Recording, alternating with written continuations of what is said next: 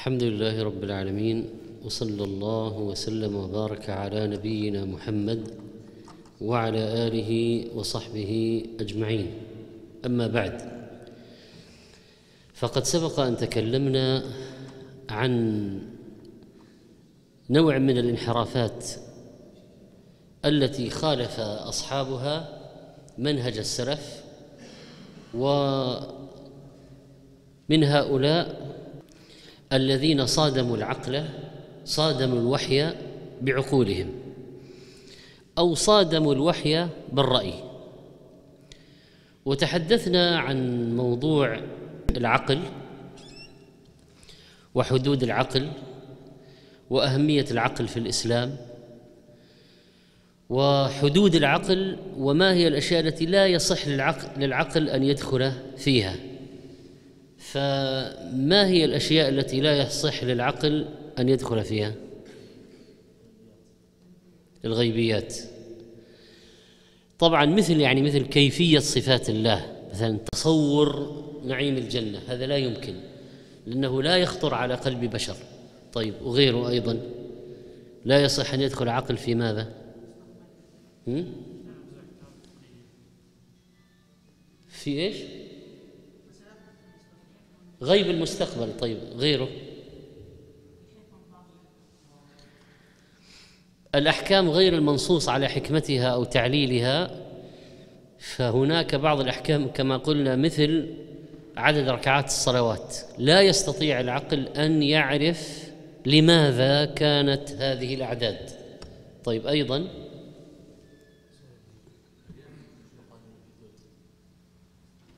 لا يستطيع العصر العقل أن يتوصل إلى تفاصيل إلى تفاصيل الأحكام كأنصبة المواريث مثلا. الحدود ثمانين جلدة في القذف ومئة جلدة في الزاني غير المحصن. وهذا حد الخمر كذا وحد طيب. أيضا تكلمنا عن بعض ال بعض الأرأيتيين أو بعض الذين يأخذون بآرائهم في العصر هذا في مخالفتهم للنص يعني تكلمنا عن أشياء ما هي حججهم في ذلك. وأن بعضهم يقول إن البشرية نضجت ولم تعد تحتاج إلى وحي ولم تعد تحتاج إلى السماء وإنها تقرر بنفسها الأحكام ونحو ذلك من الكفر الذي فيه العدوان على شرع الله سبحانه وتعالى بل إلغاء شرع الله سبحانه وتعالى لأن هذا الدع هذه الدعوة مؤداها إلغاء شرع الله عز وجل. طيب الآن نحن لما تكلمنا عن قضية بقيت بقية في موضوع العقل إن شاء الله سنتمها سنتمها بمشيئة الله تعالى. أه ونحن لما تكلمنا على موضوع المخالفين لمنهج السلف في العصر الحاضر قلنا إن منهم الخوارج وأنه يقابلهم المرجئة. وتكلمنا على موضوع يعني أن الطوائف التي ضلت إنما ضلت بتقديم الرأي على الوحي، تقديم الرأي على الوحي وتكلمنا عن موضوع العقل هذا. ونريد أن نتكلم في هذا الدرس عن الإرجاء كبدعة مقابلة لبدعة الخوارج. فالإرجاء في اللغة معناه التأخير والإمهال. ومنه قول الله سبحانه وتعالى وآخرون مرجون لأمر الله أي مؤخرون. قالوا أرجه وأخاه يعني أخره.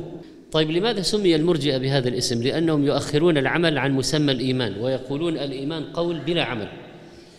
أو هو المعرفة فقط أو التصديق فقط أو التصديق والقول، فبعضهم الآن لما يأتي للإيمان ويقول يدعو الناس الايمان يقول أنت المهم أنك تصدق بوجود الله، طيب تصدق بوجود الله؟ كثير من الكفار يصدقون بوجود الله. ولكن تصديقهم بوجود الله ما أخرجهم عن كونهم كفارا ولا أدخلهم في الإسلام. فليس مجرد التصديق بوجود الله إسلاما وإيمانا يقبله الله وينجي به من النار. فإن التصديق بوجود الله موجود مثلا كفار قريش. ولماذا حاربهم النبي صلى الله عليه وسلم وجاهدهم ووصفهم الله بالشرك وتوعدهم بالنار؟ ولئن سالتم من خلق السماوات والأرض ليقولن الله. فبعض الناس الآن يجعل ميدان المعركة الكاملة بينه وبينه وبين مثلا أي واحد غير مسلم على وجود الله. هذه مسألة يعني طبعا لا شك أن جاحدها يعني جاحدها أسوأ من الذي يقر بها. يعني الذي يجحد وجود الله الملحد أسوأ من الذي يقر بوجود الله ويعبد معه غيره أو يقر بوجود الله ويقول نحن لسنا ملزمين باتباع وحيه يعني هو موجود نعم ولكن نحن لسنا ملزمين باتباع وحيه أو أنه يعني استغنى استغنى عن الوحي فهو لا يعمل به. كمن يقول الله موجود وله دين لكن نحن لسنا يعني لا نحتاجه الآن في هذا الزمان خلاص. آه، الأمم هذه اللي, اللي تقدمتنا آه، سوت قوانين كافية يعني قوانين في الاجتماع والاقتصاد والسياسة والحياة. فما عدنا نحتاج يعني في قوانين مواريث وفي قوانين تنظم آه، يعني البيع والشراء والنكاح والطلاق. وموجودة يعني وفي محاكم في يعني محامون. خلاص ما إحنا لسنا ما نحتاج إلى الشرع. طبعا هذا كافر المستغني عن شرع الله الذي لا يرى أن شرع الله ملزم. هذا كافر. وإن كان مصدق بوجود الله ووحدانيه الله وأن لله كتبا وله رسلا وأن له شرعا أنزله بس يقول نحن غير ملزمين به الآن. فقضية الإيمان قضية كبيرة. ما هي بس بعضهم يختزلها في مسألة وجود الله عز وجل. إنه إنه الله موجود خلاص. إذا موجود إذا تصدق بالله أنت مؤمن. لا مسألة ما النبي عليه الصلاة والسلام ما على هذا قاتلهم. ليس على قضية الإقرار بوجود الله. قاتلهم على مسألة الإقرار والالتزام والإذعان لشرع الله. لا بد أن تذعنوا لشرع الله. ولا إله إلا الله لها حقوق ولها شروط وأن من لم يوفي بهذه الشروط فليس بمسلم. المرجئة طبعا مصيبتهم إنهم يقولون الإيمان المعرفة. بس أنك تعرف أنك تعرفه. أيقولون الإيمان هو التصديق؟ أنك تصدق بوجوده. تقر أنه هناك إله. ومنهم من يقول إن يعني أسوأ من يقول يقول الإيمان هو المعرفة فقط إنك تعرف إن الله موجود يعني حتى تصدق هذه ما تعرف فقط تعرف مجرد المعرفة. بعضهم يقول الإيمان هو هو باللسان فقط إنك تنطق الشهادتين ولو ما عملت ولا عمل خلاص. الآن كم من مشرك ينطق الشهادتين في العالم؟ الرافضة ينطقون الشهادتين. تكون شهادتين ولكنهم يعتقدون بوجود اثني عشر إماما معصوما كلامهم تشريع يعلمون الغيب إلى آخره فهل هؤلاء مسلمون؟ فما هذا الجهاد الذي بيننا وبينهم إذن؟ آه المرجئة الذين أرجأوا العمل عن الإيمان وأخروا العمل عن الإيمان هؤلاء الذين يعتقدون أنه هو التصديق والإقرار فقط أو هو تصديق القلب وعمل القلب وما يلزم عمل الجوارح أو أن الإيمان قول بلا عمل أو أن عمل الجوارح مكمل للإيمان. ما هو شرط للإيمان؟ مكمل للإيمان. وليس ركنا من أركانه ولا شرطا له ولا لصحته. ويعتقدون أن الإيمان شيء واحد لا يتبعض. واحد يعني ما يزيد ولا ينقص. وإيمان أبي بكر كإيمان أبي جهل. أي كإيمان فرعون. كإيمان لأنه أليس فرعون يعني جحدوا بها واستيقنتها أنفسهم؟ فهو يعني فرعون بقلبه يعرف أن الله موجود. فلذلك اضطر المرجئة أن يقولوا أيوة أبو جهل مؤمن وفرعون مؤمن. يعني بالنقاش لما تيجي تنزله تقول طيب أنت إذا أنت تقول أن الإيمان هي المعرفة. الله أخبر أنه فرعون يعرف أن الله موجود وإن جحد في الظاهر بس هو في الداخل يعرف أن الله موجود. طيب إذا فرعون على كلامك يا أيها المرجئ مؤمن ولا لا؟ سيضطر أن يكون مؤمن. لأنه عنده العمل ما هو مهم. إيش ذبح سوى فعل كفر دعا بالعباد دعا إلى عبادة نفسه. وكذلك أبو جهل أبو جهل إذا سألته من خلق السماوات والأرض؟ سيقول الله. لكنه ما لهم دخل يعني هو ما ما عندهم علاقة في قضية إنه هو لمن يسجد من ينذر لمن ينذر لمن يصرف أنواع العبادات عندهم العمل ما له علاقة بالإيمان. خلاص الإيمان معرفة قلبية. ولذلك عندهم أي واحد يعني يؤمن يصدق بوجود الله آه، في العالم حتى لو لا ما كان عنده أي عبادات مؤمن يعتبرونه مؤمنا. ويقولون ترك العمل الظاهر بالكلية ليس كفرا. يعني لو واحد بس يقول الشهادتين ولا يصلي ولا يزكي ولا يصوم ولا يحج ولا يأمر معروف ولا ينهى عن المنكر ولا يتعلم العلم ويعمله ولا يدعو ولا ولا يعمل أعمال البر ولا الخير ولا بر الوالدين ولا صلة الرحم. ما عنده شيء ابدا غير الشهادتين. وبعد ذلك متولي معرض. المرجئة يقولون هذا مؤمن. طبعا لازم نعرف أن المرجئة مراتب. يعني في شيء اسمه غلاة المرجئة. الذين اللي إذا ناقشته ممكن تصل معه إلى أن فرعون وأبو جهل مؤمنين يعني مؤمنين. وفي مرجئة أخف الذين يقولون لا لازم ينطق بالشهادتين ويصدق ويؤمن ويسلم بوجود الله وإنه ما يقول إنه أنا الله ولا أنا إله مع الله ولا مثلا لكن لما تجي على الأعمال الصلاة الزكاة الصيام يقول هذه ما هي شرط للإيمان. ولذلك المرجئ هذا اللي هو الأخف يعني ممكن يخطئ أبا بكر رضي الله عنه في قتال مانعي الزكاة لأنه عنده الزكاة ما هي شرط الإيمان. فليش قاتلهم؟ المفروض كان خلاهم. وهم يقرون يقول ينطقون الشهادتين وكل مشكلتهم. طبعا الفئة هذه من حرب المرتدين الفئة مو فئة مسيلمة الفئة اللي منعت الزكاة فقط. ليش قاتلهم الصديق؟ ممكن يخطئوا الصديق على قتالهم. يقولون إنه ما ما كان في داعي للقتال. خلاص يقولون لا إله إلا الله انتهينا. كونه ما يزكي ما يصلي ما هو هذا مؤمن. فإذا المرجئة درجة من المرجئة عندهم أن تارك جنس العمل ليس بكافر. العمل يعني هو ما ما لا يعمل بشيء من الدين البتة. ما عنده إلا هالشهادتين ينطقهما. بس. وبعض طوائف المرجئة يقولون الكفر لا يكون إلا بالتكذيب أو الاستحلال. بس هذه طائفة شوف المرجئة البدعة البدعة دائما يا أخوان ما هي منضبطة مع أصحابها على طول الخط.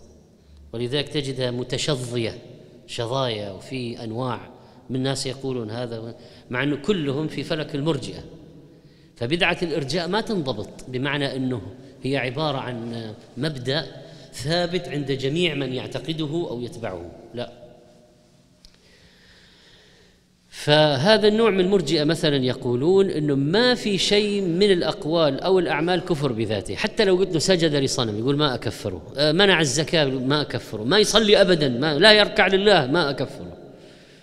ما عندهم شيء من الأعمال والأقوال تركه كفر. ما عندهم آه، ولكن بعضهم يقول إن يعني هناك أقوال وأعمال جعلها الشرع علامة على الكفر أو علامة على الإيمان ولكن ليست هي الإيمان. لاحظ ليست هي الإيمان. أول بالنسبة لظهور المرجئة أول اختلاف وقع في الأمة وافترقت لاجله في في مسائل الدين هو حقيقة الإيمان والإسلام. وقلنا بأن الخوارج أول من ظهر.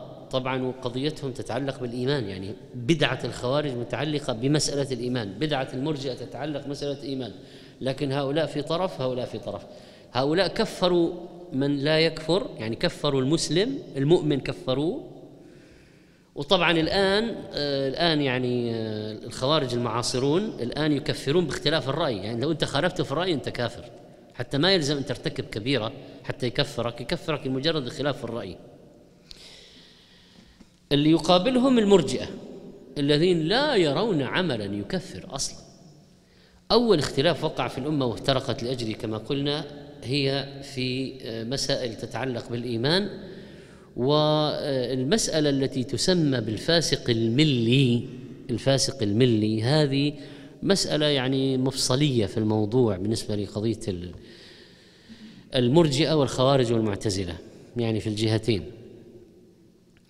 من هو الفاسق الملي؟ إيش نفهم من موضوع الملي؟ اللي هو على الملة يعني على ملة الإسلام. ومش إيش نفهم من كلمة فاسق؟ ارتكب معاصي. هذا الفاسق الملي. فالخوارج ماذا يفعلون بالفاسق الملي؟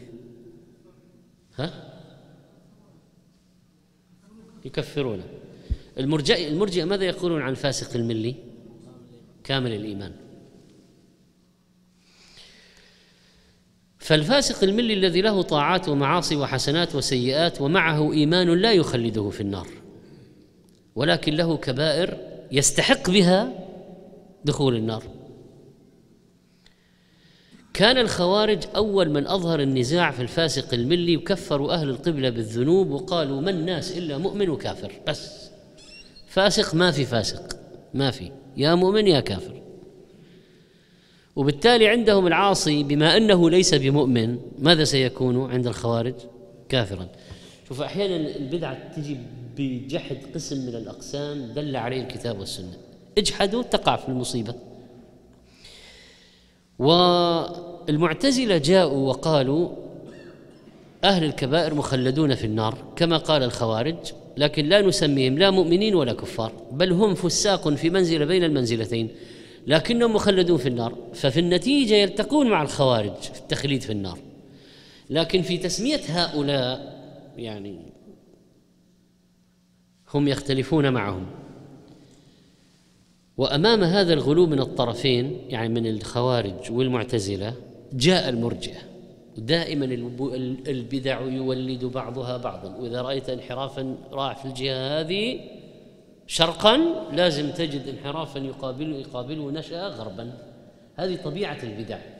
يجي ناس يتطرفوا في اليمين فلا بد تطلع يعني بقدر الله يعني بالسنن كذا إنه يطلع ناس يذهبون يشطحون إلى الطرف الآخر. فجاء بعض بعض من يقال عنهم مرجئة الفقهاء في أواخر المئة الأولى للهجرة وحكموا على الفاسق الملي بالإيمان الكامل فكان ظهور بدعة المرجئة في أواخر عصر الصحابة الكرام رضي الله عنهم بعد وفاة كبار الصحابة وذهاب جمهور التابعين. أه وتحديدا يعني ظهور خلينا نقول ظهور هذه النجمة ناجمة من من المرجئة في عهد عبد الله بن الزبير رضي الله عنه. وعبد الملك بن مروان وحصلت فتنة ابن الأشعث وكان لهذا دخل في قضية نشوء تيار الإرجاء. طيب أين مخالفة المرجئة لمنهج السلف الصالح؟ المخالفة أن منهج أهل السنة والجماعة في قضايا الإيمان والتوحيد أن الإيمان قول وعمل واعتقاد.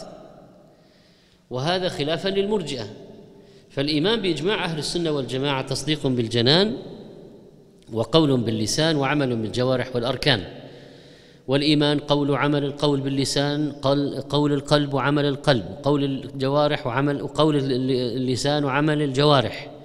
فإذا قول القلب وعمل القلب وقول اللسان وعمل الجوارح. الإيمان حقيقة مركبة من هذه الأشياء الأربعة. فما هو قول القلب؟ يلا يا إخوان قول القلب. تصديقه وإقراره ويقينه. ما هو قول اللسان؟ النطق بالشهادتين ما هو عمل القلب؟ نيته وإخلاصه وإذعانه وتسليمه وحبه ورجاؤه لله تعالى والتوكل عليه والصدق معه والحياء منه. هذا عمل القلب. طيب ما هو عمل الجوارح؟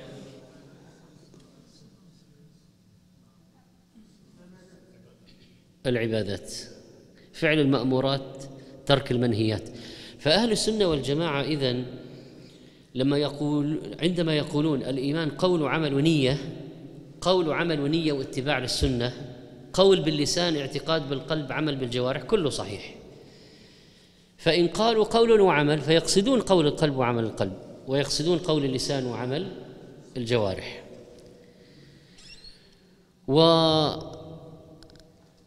عندما قال أهل السنة الإيمان قول وعمل قصدوا الرد على المرجئة لأن المرجئة هم الذين ابتدعوا قضية أن الإيمان ما له علاقة بالعمل. الإيمان يصح بدون عمل. ففي عبارات نشأت عند أهل السنة في العقيدة مثلا يمكن ما قالها الصحابة لكن أهل السنة قالوها لاحقا للرد على أهل البدعة الذين خرجوا. ولو ما خرجوا كان ما قل ما قالوها. فهذا يعني مثلا آه، نؤمن بالقرآن منزل من الله غير مخلوق. في عبارة كذا آه، مثلا عن الرسول صلى الله عليه وسلم والصحابة أن القرآن منزل غير مخلوق. غير مخلوق هذه متى نشأ؟ ليش طلع؟ ليش ليش خرجت يعني؟ لأنه طلع المعتزلة الذين قالوا القرآن مخلوق فأهل السنة ردوا عليهم أن القرآن منزل غير مخلوق. وصارت العبارة هذه في عقائد أهل السنة. هي لو ابتداء ما طلع معتزلة كان ما طلعت؟ كان استمرينا القرآن منزل من ربك بالحق وأنزله نزله وخلصنا. لكن ما طلعت هذه إلا نتيجة الرد على آه، أهل البدع. وكل مثل ذلك في القدر. مثلا في أمور تتعلق بالقدر في أمور تتعلق ب الآن الإيمان قول وعمل. الإيمان في الكتاب والسنة يعني واضح. خلاص إذا قال مؤمن إيمان آه، يعني مفروغ منها أنها تعني القول والعمل حتى لو ما قيل قول وعمل. لكن متى نشأ التفصيل؟ لما خرج أهل البدع. فإيمان القلب شرط لصحة الإيمان ولا يصح الإيمان بدونه. أولئك كتب في قلوبهم الإيمان ولكن الله حبب إليكم الإيمان وزينه في قلوبكم. وجمع الله تعالى بين الإيمان والعمل في آيات كثيرة. فمن فمثلا قول الله سبحانه وتعالى إن الذين آمنوا وعملوا الصالحات كانت لهم جنات الفردوس نزلا. إلا الذين آمنوا وعملوا الصالحات وتواصوا بالحق وتواصوا بالصبر. الإمام الآجري رحمه الله من من ألف في العقيدة يقول اعلموا أنكم إن تدبرتم القرآن كما أمركم الله. علمتم أن الله تعالى أوجب على المؤمنين بعد إيمانهم به وبرسول العمل وأنه تعالى لم يثني على المؤمنين بأنه قد رضي عنهم وأنهم قد رضوا عنه وأثابهم على ذلك الدخول إلى الجنة والنجاة من النار إلا بالإيمان والعمل الصالح وقرن مع الإيمان العمل الصالح. لم يدخلهم الجنة بالإيمان وحده حتى ضم إليه العمل الصالح الذي قد وفقهم إليه. فصار الإيمان لا يتم لأحد حتى يكون مصدقا بقلبه ناطقا بلسانه عاملا بجوارحه. ولا يخفى على من تدبر القرآن وتصفحه لا يخفى على من تدبر القرآن وتصفحه وجده كما ذكرت يقول الأجري رحمه الله. واعلموا رحمنا الله تعالى وإياكم أني قد تصفحت القرآن فوجدت فيه ما ذكرته في ستة وخمسين موضعا من كتاب الله عز وجل. أن الله تبارك وتعالى لم يدخل المؤمنين الجنة بالإيمان وحده بل أدخلهم الجنة برحمته إياهم وبما وفقهم إليه من الإيمان والعمل الصالح. وهذا رد يقول الأجري على من قال الإيمان المعرفة ورد على من قال المعرفة والقول. لأنه غلاة المرجئة قالوا المعرفة فقط. بعض المرجئة زادوا قالوا المعرفة هو القول وكلها رد الآيات ترد عليهم. وهذا رد على من قال الإيمان المعرفة ورد على من قال المعرفة والقول وإن لم يعمل نعوذ بالله من قائل هذا. كتاب الشريعة للأجري الله عز وجل سمى الصلاة إيمانا. أين في كتابه؟ في قضية تحويل القبلة والناس اللي ماتوا قبل التحويل وتساءل الصحابة إيش مصيرهم؟ ما صلوا إلا إلى بيت المقدس. إيش مصيرهم؟ قال الله تعالى وما كان الله ليضيع إيمانكم. والمقصود بحسب أسباب النزول صلاتكم التي صليتموها إلى القبلة الأولى قبل أمركم بالتحول. وقال سبحانه إن الذين قالوا ربنا الله ثم استقاموا تتنزل عليهم الملائكة ألا تخافوا ولا تحزنوا. وعن سفيان بن عبد الله الثقفي قال قلت يا رسول الله قل لي في الإسلام قولا لا أسأل عنه أحدا غيرك قال قل آمنت بالله وسكت. ها؟ قال ثم استقم. رواه مسلم. فجمع له بين القول باللسان مع اعتقاد القلب والعمل الذي هو الاستقامة على أمر الله. فالاعتقاد لا ينفك عن القول والعمل. ولا يستقيم الإيمان إلا بالقول ولا يستقيم الإيمان والقول إلا بالعمل ولا يستقيم الإيمان والقول والعمل إلا بنية موافقة للسنة. هذا كما قال الأوزاعي رحمه الله. وعلى هذا المعتقد إجماع الصحابة والتابعين والفقهاء والمحدثين من السلف ومن أهل السنة. قال الإمام الشافعي رحمه الله وكان الإجماع من الصحابة والتابعين ومن بعدهم ومن أدرك ومن أدركناهم يقولون الإيمان قول وعمل ونية. لا يجزئ واحد من الثلاث عن الآخر. هذا في كتاب آه، الإمام ابن تيمية نقله عن الشافعي. قال الإمام بن عبد البر المالكي رحمه الله أجمع أهل الفقه والحديث على أن الإيمان قول وعمل ونية ولا عمل إلا بنية. يقول عبد البر والإيمان يزيد ها بالطاعة وينقص بالمعصية. والطاعات كلها عندهم إيمان التمهيد بن عبد البر. وقال شيخ الإسلام تيمية رحمه الله وكان سلفنا وكان من مضى من سلفنا يقول لا يفرقون بين الإيمان والعمل العمل من الإيمان والإيمان من العمل وإنما الإيمان اسم يجمع كما يجمع هذه الأديان اسمها ويصدقه العمل. فمن آمن بلسانه وعرف بقلبه وصدق بعمله فتلك العروة الوثقى التي لا انفصام لها. ومن قال بلسانه ولم يعرف بقلبه ولم يصدق بعمله ماذا يكون؟ ها؟ لا لا نبغى الكلمة الدقيقة المصطلح الشرعي. نبغى الكلمة الدقيقة المصطلح الشرعي. منافق. منافق. فمن قال بلسانه ولم يعرف قلبه ولم يصدق بعمله. إيش يكون؟ منافق. كان في الآخرة من الخاسرين. فإذا العمل مصدق للقول. طبعا من مراجع في هذا كتاب الإيمان لشيخ الإسلام تيمية رحمه الله وأقوال أئمة السنة في هذا المعتقد أكثر من أن تحصى. فلو أخذنا بعضها قال الإمام يحيى بن سعيد القطان رحمه الله كل من أدركت من الأئمة كانوا يقولون الإيمان قول وعمل يزيد وينقص. سير أعلام النبلاء قال البخاري رحمه الله كتبت عن ألف نفر من العلماء وزيادة ولم أكتب إلا عن من قال الإيمان قول وعمل ولم أكتب عن من قال الإيمان قول. وقال البخاري رحمه الله أيضا ولقيت أكثر من ألف رجل من أهل العلم أهل الحجاز ومكة والمدينة والكوفة والبصرة وواسط وبغداد والشام ومصر. طبعا رحل البخاري رحمه الله رحل. وسمى بعضهم يقول فما رأيت واحدا منهم يختلف في هذه الأشياء أن الدين قول وعمل. وذلك لقول الله تعالى وما امروا الا ليعبدوا الله مخلصين له الدين حنفاء ويقيموا الصلاه ويؤتوا الزكاه وذلك دين القيمه.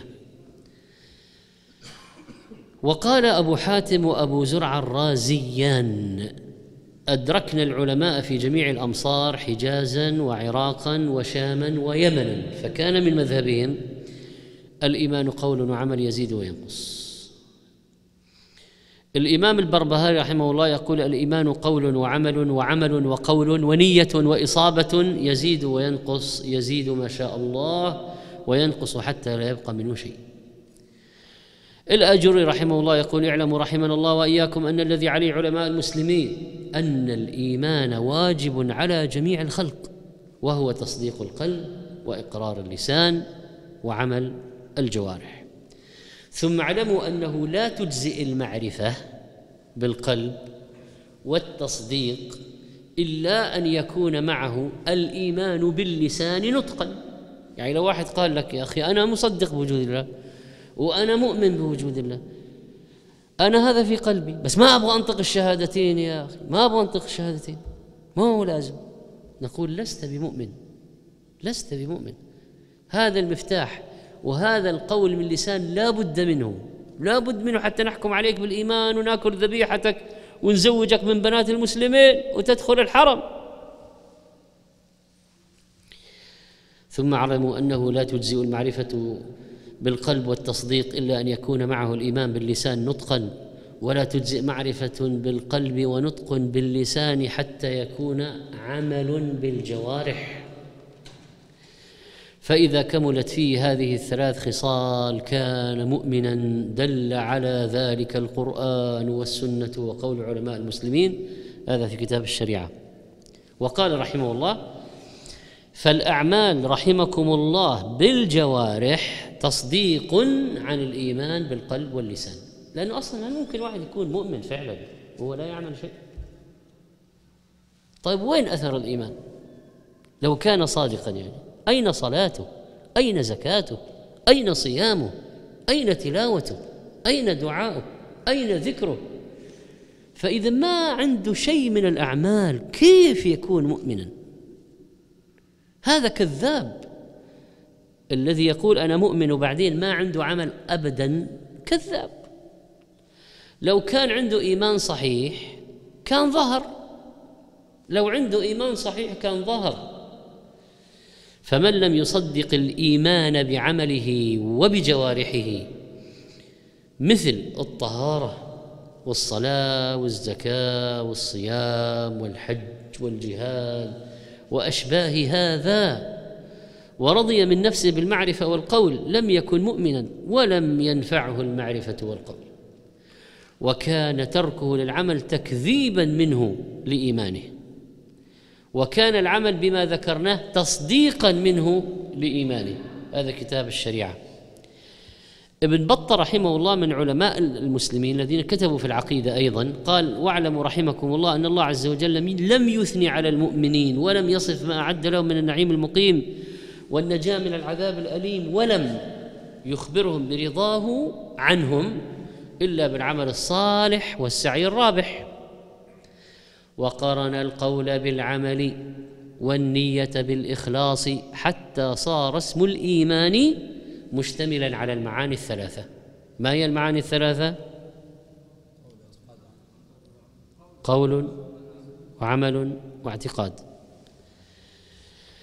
قال حتى صار اسم الإيمان مشتملا على المعاني الثلاثة لا ينفصل بعضها من بعض ولا ينفع بعضها دون بعض. حتى صار الإيمان قولا باللسان وعملا بالجوارح ومعرفة بالقلب.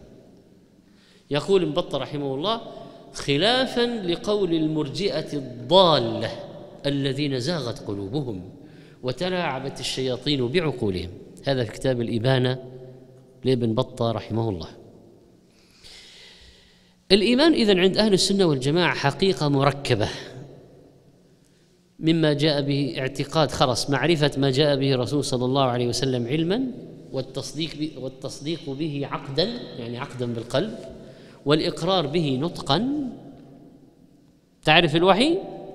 تصدق به قلبيا وتقر به نطقيا. قال والانقياد له محبة وخضوعا والعمل به باطنا وظاهرا وتنفيذه والدعوة إليه بحسب الإمكان. الفوائد ابن القيم. فإذا الإيمان والعمل متلازمان. لا ينفك أحدهما عن الآخر والظاهر لا يتخلف عن الباطن بل يصدقه. ومن زعم وجود العمل في قلبه دون جوارحه لا يثبت له اسم الإيمان لأن الأعمال والأقوال الظاهرة من لوازم الإيمان التي لا تنفك عنه. لا تجد قوما يؤمنون بالله واليوم الآخر يوادون من حاد الله. فإذا شفنا واحد يقول أنا مؤمن بعين يواد من حاد الله. إيه حسب الآية ماذا يكون؟ قال ولو كانوا يؤمنون بالله والنبي وما أنزل إليه ما اتخذوهم أولياء. وقال إنما المؤمنون الذين إذا ذكر الله وجلت قلوبهم وإذا تليت عليهم آياته زادتهم إيمانا وعلى ربهم يتوكلون. والنبي عليه الصلاة والسلام قال ألا ان ألا وإن في الجسد مضغة إذا صلحت صلح الجسد كله وإذا فسدت فسد الجسد كله ألا وهي القلب متفق عليه. إذا صلاح القلب مستلزم لصلاح الجسد وإذا كان الجسد غير صالح معناها القلب غير صالح. فمن يتكلم بالإيمان ولا يعمل به لا يكون قلبه مؤمنا. طبعا يا إخوان هذا الكلام الذي نقوله الآن اللي هو عند طلبة العلم من المسلمات. لما تنزل على الواقع تحصل فيه أشياء غير. فكثير يقول لك أنا مسلم أنا مؤمن أنا مؤمن بالله والله أنا مؤمن بالله. ثم لا يعمل شيئا لا صلاة ولا زكاة ولا صيام ولا شيء. وبعضهم يسب الله والرسول ويقول أنا مسلم يسب الله والرسول ويقول أنا مسلم. ومن يتكلم بالإيمان ولا يعمل به لا يكون قلبه مؤمنا. حتى إن المكره إذا كان في إظهار الإيمان فلا بد أن يتكلم مع نفسه. وفي السر ولا بد أن يظهر على صفحات وجهه وفلتات لسانه كما قال عثمان. فإذا لم يظهر ذلك لا بقول ولا بفعل أبدا فإن هذا يدل على أنه ليس في قلبه إيمان. والجسد تابع للقلب. فلا يستقر شيء في القلب إلا إذا إلا آه، إذا إذا ظهر موجب إلا ويظهر موجبه ومقتضاه على البدن ولو بوجه من الوجوه. مجموع الفتاوى. طيب الآن عرفنا قضية ما هو الإيمان عند أهل السنة وما هو الإيمان عند المرجئة. طبعا لما تيجي يعني من الآثار العملية طيب عند المرجئة ممكن واحد من الرافضة يعني يتلاقى مع واحد من السنة؟ أيوة لأنه كلهم كلهم مؤمنين. وحتى يعني المرجئة الذين يعني ليسوا غلاة المرجئة الذين يشترطون القول يعني يقولون معرفة بالقلب وإقرار باللسان هذا هو يقول لك لا إله إلا الله. فلا يظن ظان أن المسألة مجرد خلاف لفظي. لا لا المرجئة انحرافهم ممكن يجمع لك المشركين تحت راية الإسلام. يعني أعطيني غلاة الصوفية المشركين وأعطيني الرافضة وهات إيش تبغى؟ ما هم خلاص. يقول لك أنا مؤمن بالله وأشهد أن لا إله إلا الله وأشهد أن محمد رسول الله. صح ولا لا؟ فإذا مذهب المرجئة خطير جدا في قضية الاتحاد مع غير المسلمين مع المشركين وإنه يعني إحنا وياهم شيء واحد وإنه ما هم كفار. ليش تكفروهم؟ ليش تكفروهم؟ وهذا الدم بيننا وبينهم وصل إلى الركب. كيف يعني ليش تكفروهم ما هو فقط لأجل خلاف سياسي لا. لأجل خلاف جذري في الأصول متعلق بالإيمان وأننا عندما نقول إيمان قول وعمل ونية ما هو موجود عندهم؟ ولو وجد شيء منه فإن فقدان بقية الأشياء تلغي الإيمان عندهم. المساله مسألة ترتب عليها أعمال لأن اللي هو على عقيدة المرجئة في بعض التيارات التي تسمى إسلامية تسمى بعض الأحزاب التي تسمى إسلامية ما عندهم مشكلة يلتقوا مع الرافضة والصوفية الغلاة إلى آخره حتى لو عندهم الشرك الأكبر. ليه؟ لأنهم يعتقدون بعقيدة المرجئة. بينما أهل السنة والجماعة أتباع السلف الصالح مثل ما أنا عليه وأصحابي طائفة المنصورة ما يرضون بهذا اطلاقا كيف أنا أصلا طيب النبي عليه الصلاة والسلام راح قاتل المشرك قريشا قاتل بني عمه ليه؟ ليش قاتل أقاربه؟ ليش قاتل قبيلته؟ ليه؟ قاتل قريشا ليه في بدر وأحد والخندق وفتح مكه ليه؟ ولئن سالتم من خلق السماوات والأرض يقولون الله. أبو جهل يقول بهذا. ليش قاتله؟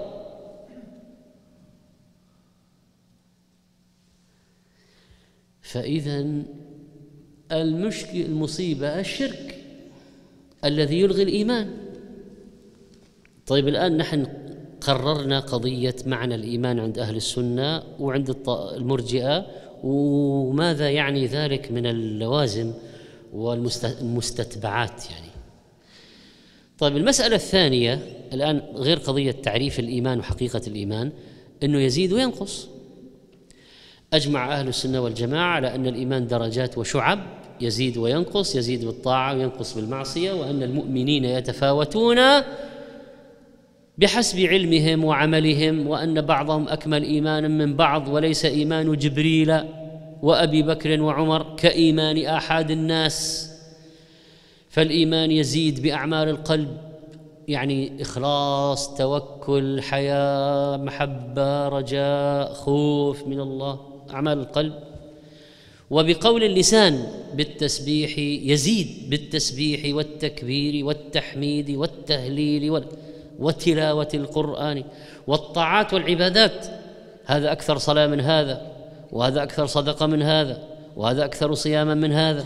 فاذا لابد يتفاوتوا في الإيمان مع وجود أصله عنده عندهم جميعا إذا كانوا مسلمين عندهم أصل الإيمان الذي يمنعهم من إطلاق الكفر عليهم يمنع إطلاق الكفر عليهم إنه في دائرة الإيمان.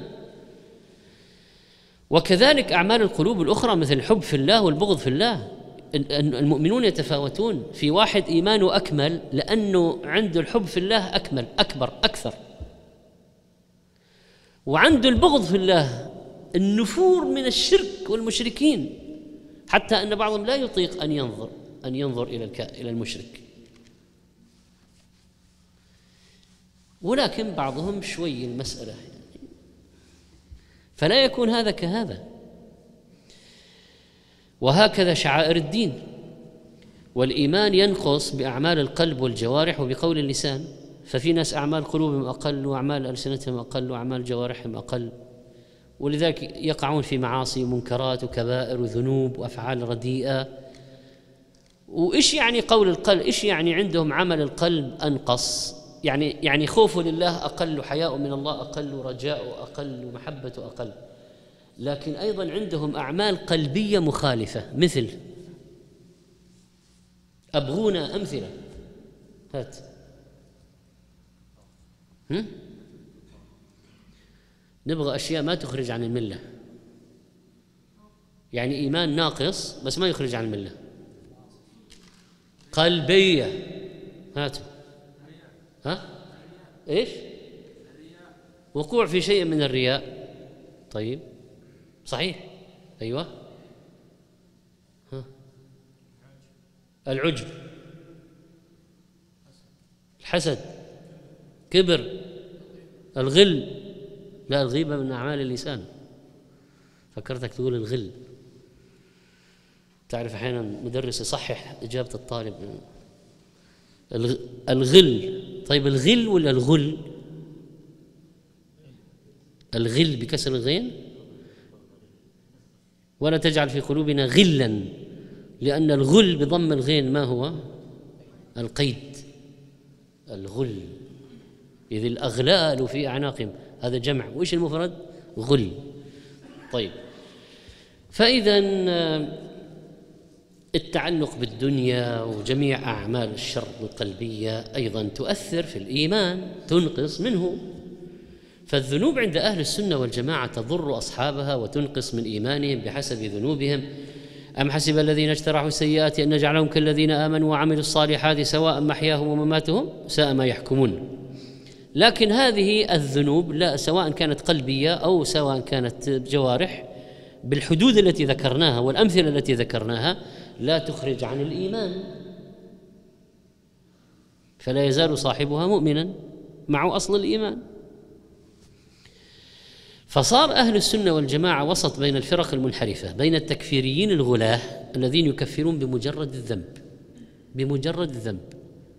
والآن كما قلنا خوارج العصر خوارج العصر يكفرون بالخلاف في الرأي خلاف في الرأي. ووسط بين أهل السنة والجماعة صاروا وسطا بين الخوارج الغلاة وبين المرجئة الجفاة الذين يقولون لا يضر مع الإيمان ذنب.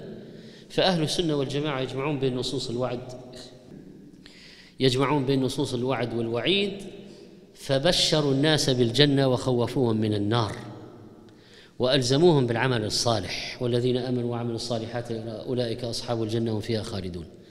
طيب أعطونا أدلة من القرآن على أن الإيمان يزيد.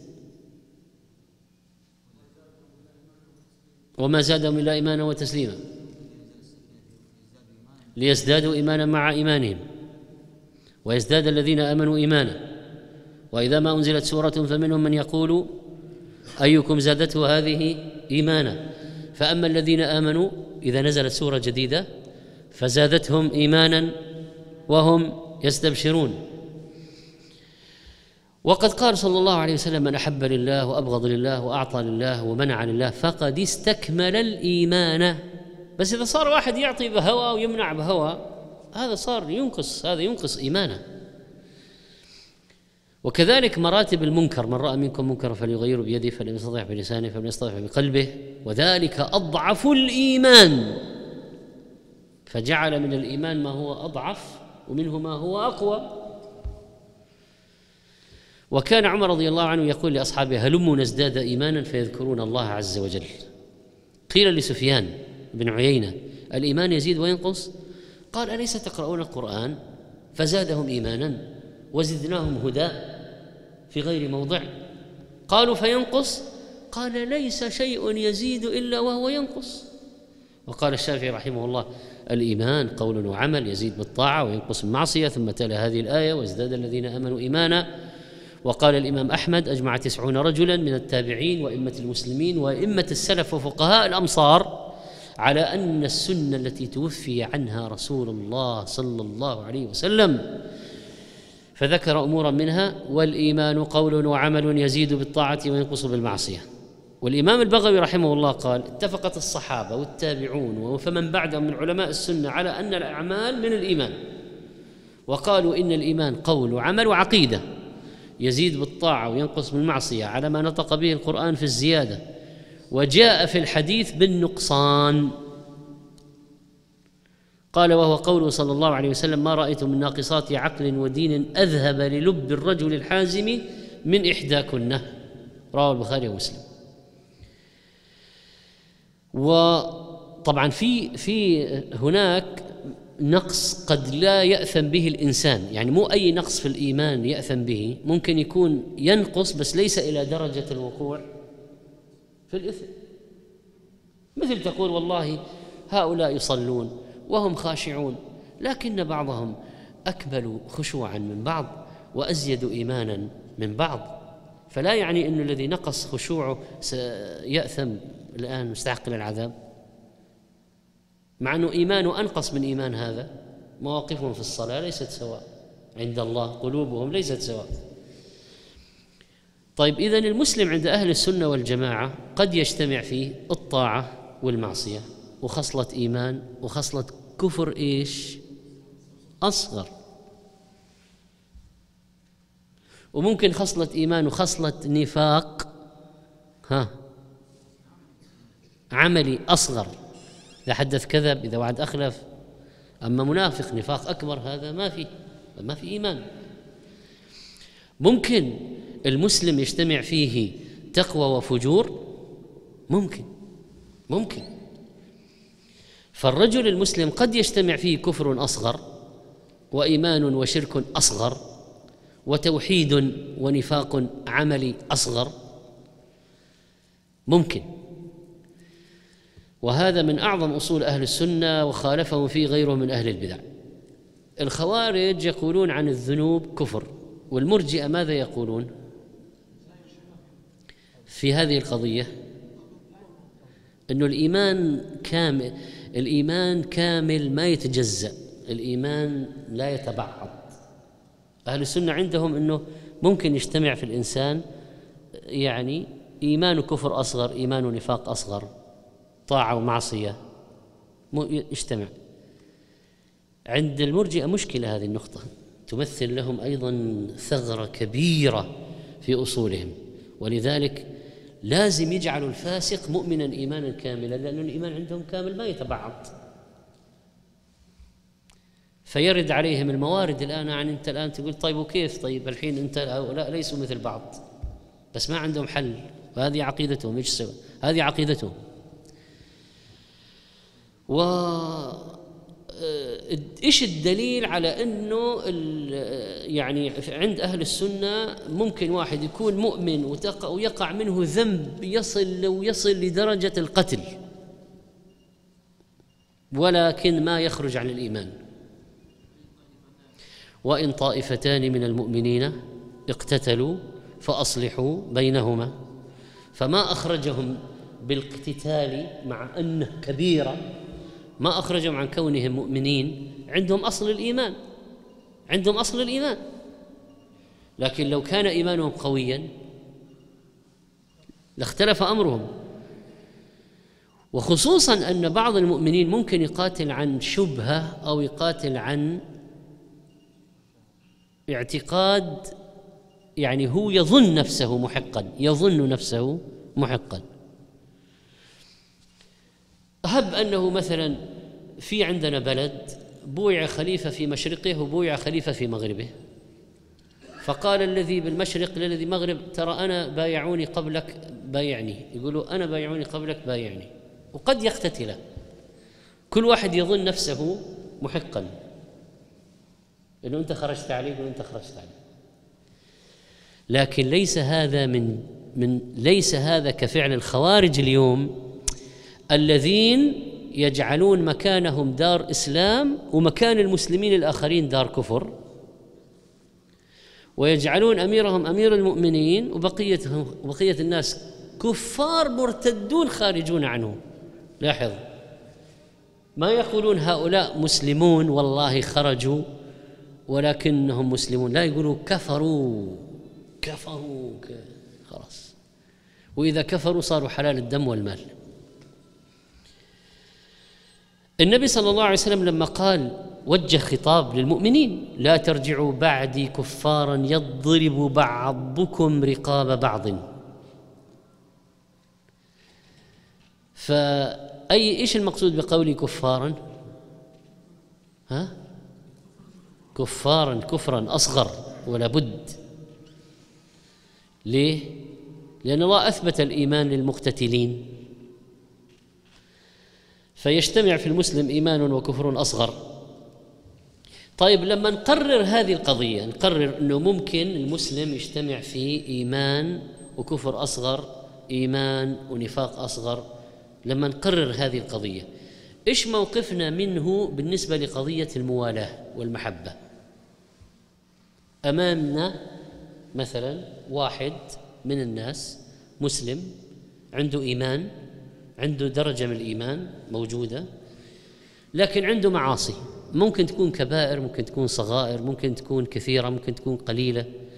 ما هو موقفنا منه في قضية الموالاة والمحبة؟ نحبه على قدر ما معه من دين وإيمان وطاعة ونبغضه على قدر ما عنده من فسوق وعصيان.